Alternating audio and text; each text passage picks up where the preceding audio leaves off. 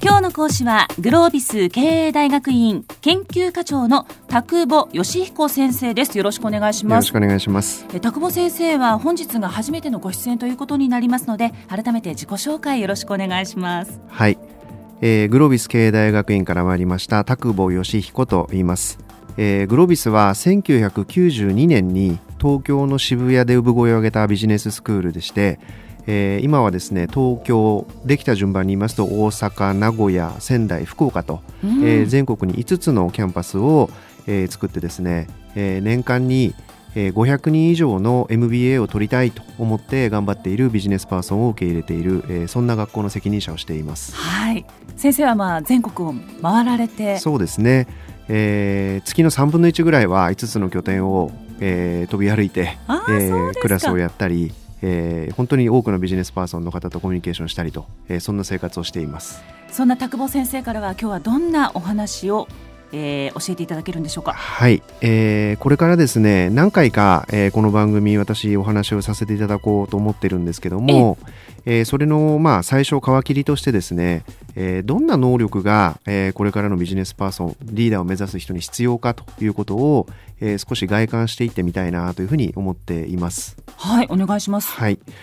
えー、大体私年間にそうですね企業研修の講師なんかもやるので、えー年間1000人以上の方と結構ディープな話をする機会があるんですけどもはい。大体共通してええ。あこういうことがきっと課題なんだろうなとか、えーそもそもやっぱりベースになる力が少し不足してるんじゃないかなと思うようなことが結構ありまして MBA っていうと例えばファイナンスとかマーケティングとか経営戦略とか、まあはないんかそれっぽい名前の科目をが頭に思い浮かぶことが多いと思うんですけども、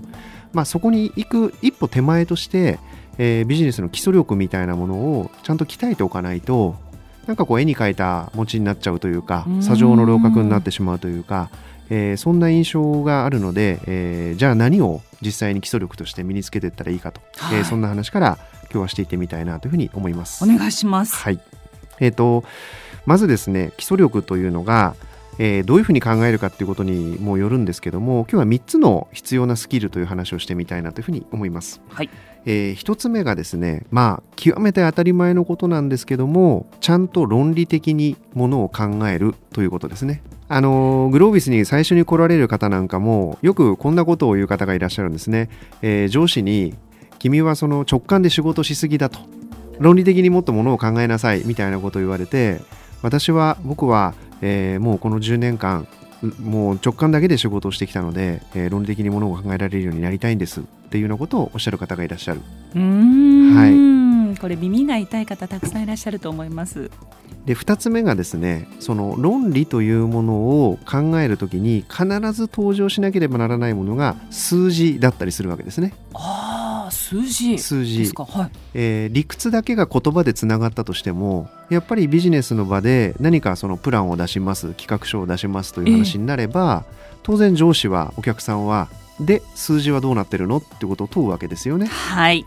なので、えー論理的にものがつながって考えられるということに加えてちゃんとそれが数字でサポートできるかどうかっていうのがものすごくやっぱりビジネスパーソンとしては重要だし必須の力だというふうに思います。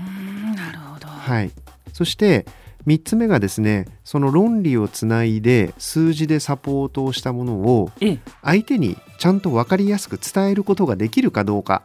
日本人の場合というかですねその意外とプレゼンテーションをバカにしちゃったりとかして、まあ、要は中身だよねって言ってちょっとそこから逃げてしまうとか。はい。あの分かりやすく伝えるということをにエネルギーを割き切らないとか自分が分析したもしくは数字をなんかこうエクセルとかで、えー作ったりとか分析した結果をそのまま上司に見せて、えー上司が軽減な顔をすると僕の上司は分かってくれないって言って拗ねてみるみたいな。ありますね。ありますよね。ええでそんなことの3つ論理的にものを考える。でそれをちゃんと数字でサポートをする。そしてそれをきっちり分かりやすい、まあ、資料に落とし込んで最後は自分の言葉で分かりやすく伝える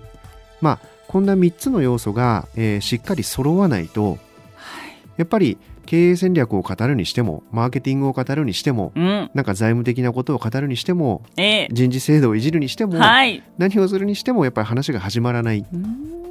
でこの手の話というのは例えば経済団体みたいなものがですね新入社員に求める力のアンケートみたいなことをやると、はい。もう毎年毎年上位に出てきます。あそうなんですか、は論理思考能力コミュニケーション能力数字を扱う力。まあこれとあと英語みたいなもんですかね。ええええええ。で毎年言われるんですけどもなかなかこれが育たない。特に論理思考能力とプレゼンテーション能力というのははい。日本の学校教育の中ではほとんどトレーニングされてきてないんですよねで受けてなくてできなくて自分はできないと思い込んでええ。そしてご本人もあんまりできない上司からお前はできないと言われて どんどん自信がなくなってええ。ああ俺は直感だけだと言って困っている。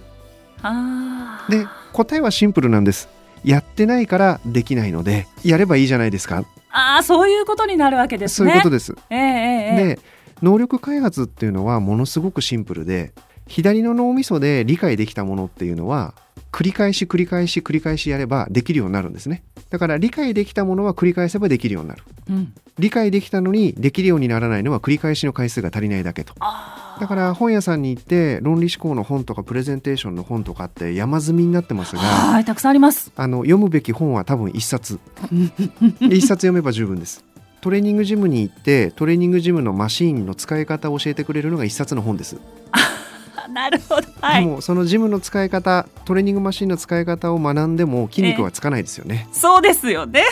はい。なので正しく使い方を学んであとは繰り返し繰り返し地道なトレーニングをして筋肉つけてください持久力つけてくださいっていう世界なのでええ。まあそんなことを皮切りにですね、えーいくつかこれから、えーじゃあ具体的にそういうスキルは何がポイントなのかとか、はい。えー次回以降お話をできればなと思います。それでは先生今日のまとめをお願いします。そうですね、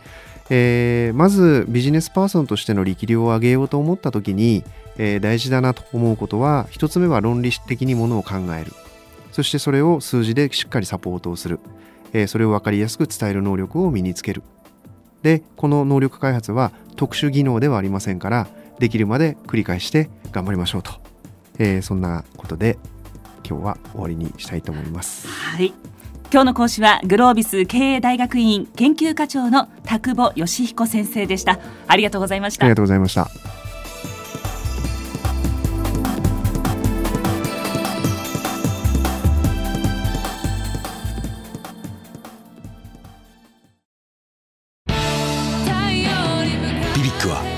州で生まれ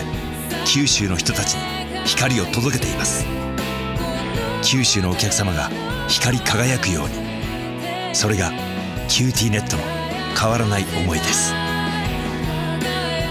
キラキラつながる QTnet。